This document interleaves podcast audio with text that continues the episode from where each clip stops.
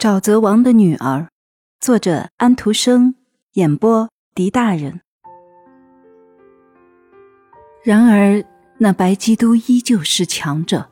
是的，在他对待那猛烈挣扎的魔力时，他具有的远不只是人类的力量。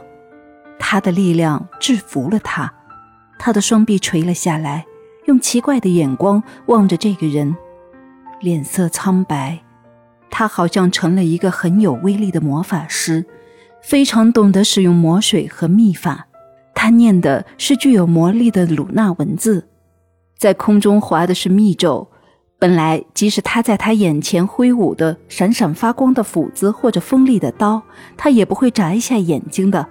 可是，当他在他的脸前、胸前划十字的时候，他胆怯了。他像一只乖顺的鸟，蹲了下来。头垂向胸前，他温柔地向他讲了前一天晚上他对他所表现的善行。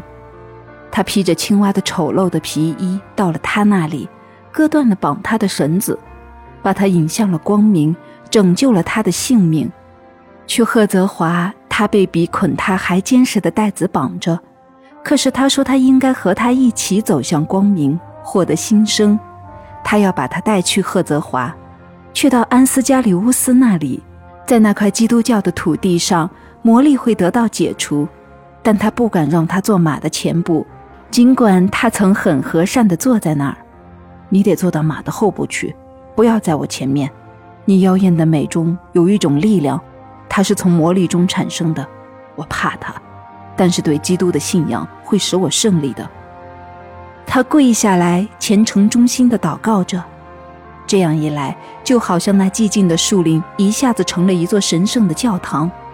鸟儿开始唱了，它好像听了祷告之后，变成了这新信仰的成员。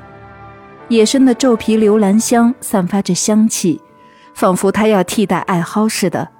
它高声地念着圣训：“上天的光已降临我们，为黑暗和死亡的阴影中的人照亮道路，指引我们走向平和的大道。”他谈到了万物的延绵，在他谈的时候，那匹驮着他们飞奔的马静静地停下来站着，用绳子去蹭那生长着大力悬钩子的蔓，那熟透的汁水丰富的浆果便落到了小赫尔加手上，把自己献出来，让他精神爽朗。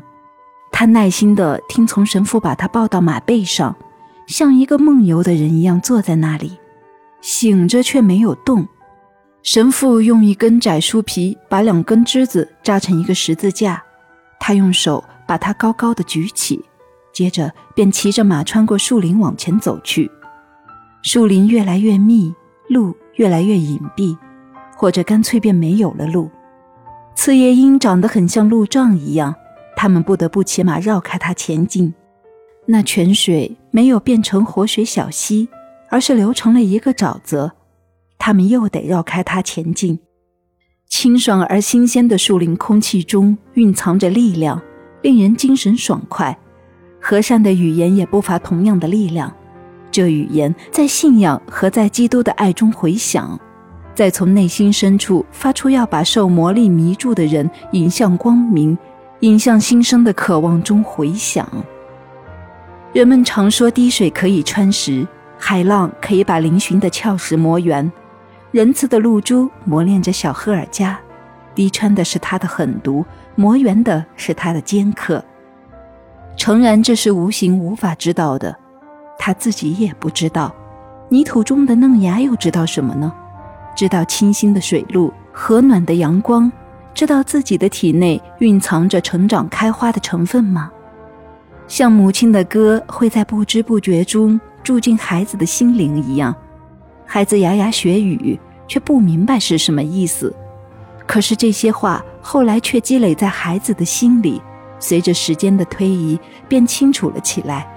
现在这些话也一样，逐渐便有了创造力。他们骑马走进树林，走上荒原，又走进无路的树林。傍晚，他们遇到了一伙强盗。“你是从哪里拐来这漂亮的小妞的？”强盗们喊了起来，制止住了马。把两个骑马的人扯下马来，因为他们是一大群，神父除了他从小赫尔家拿来的刀之外，再也没有别的东西可以防身。他向四周挥舞着刀，一个强盗抡起斧子砍下，但是那年轻的基督徒往旁边一跳，躲开了，要不然就砍着他了。这时斧子深深地劈进马的脖子里，血一下子喷了出来，马倒在地上。接着，小赫尔加好像从长梦中清醒过来，跑了过去，扑到那即将断气的马身上。基督神父站在他身边，保护着他。抵抗着，一个强盗挥舞他那沉重的榔头，逼到他的额前，把额头砍碎了，血和脑浆四处飞溅，他倒地死去了。强盗拽着小赫尔加的白胳膊，这时太阳落下去了，最后一抹余晖消逝了，他变成了一只丑陋的青蛙，他那浅绿色的大嘴突出，占掉了他半张脸，胳膊变细了。黏糊糊的，手上出了扑，变成了扇子形状。强盗们松手放开了他，吓坏了。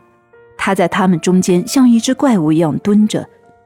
青蛙的本性使他高高的跳了起来，比他自己还要高，落到了矮丛中不见了。这时，强盗们认为是洛基的恶作剧，要不就是某种魔法的变化。他们惊恐地从那里逃开了。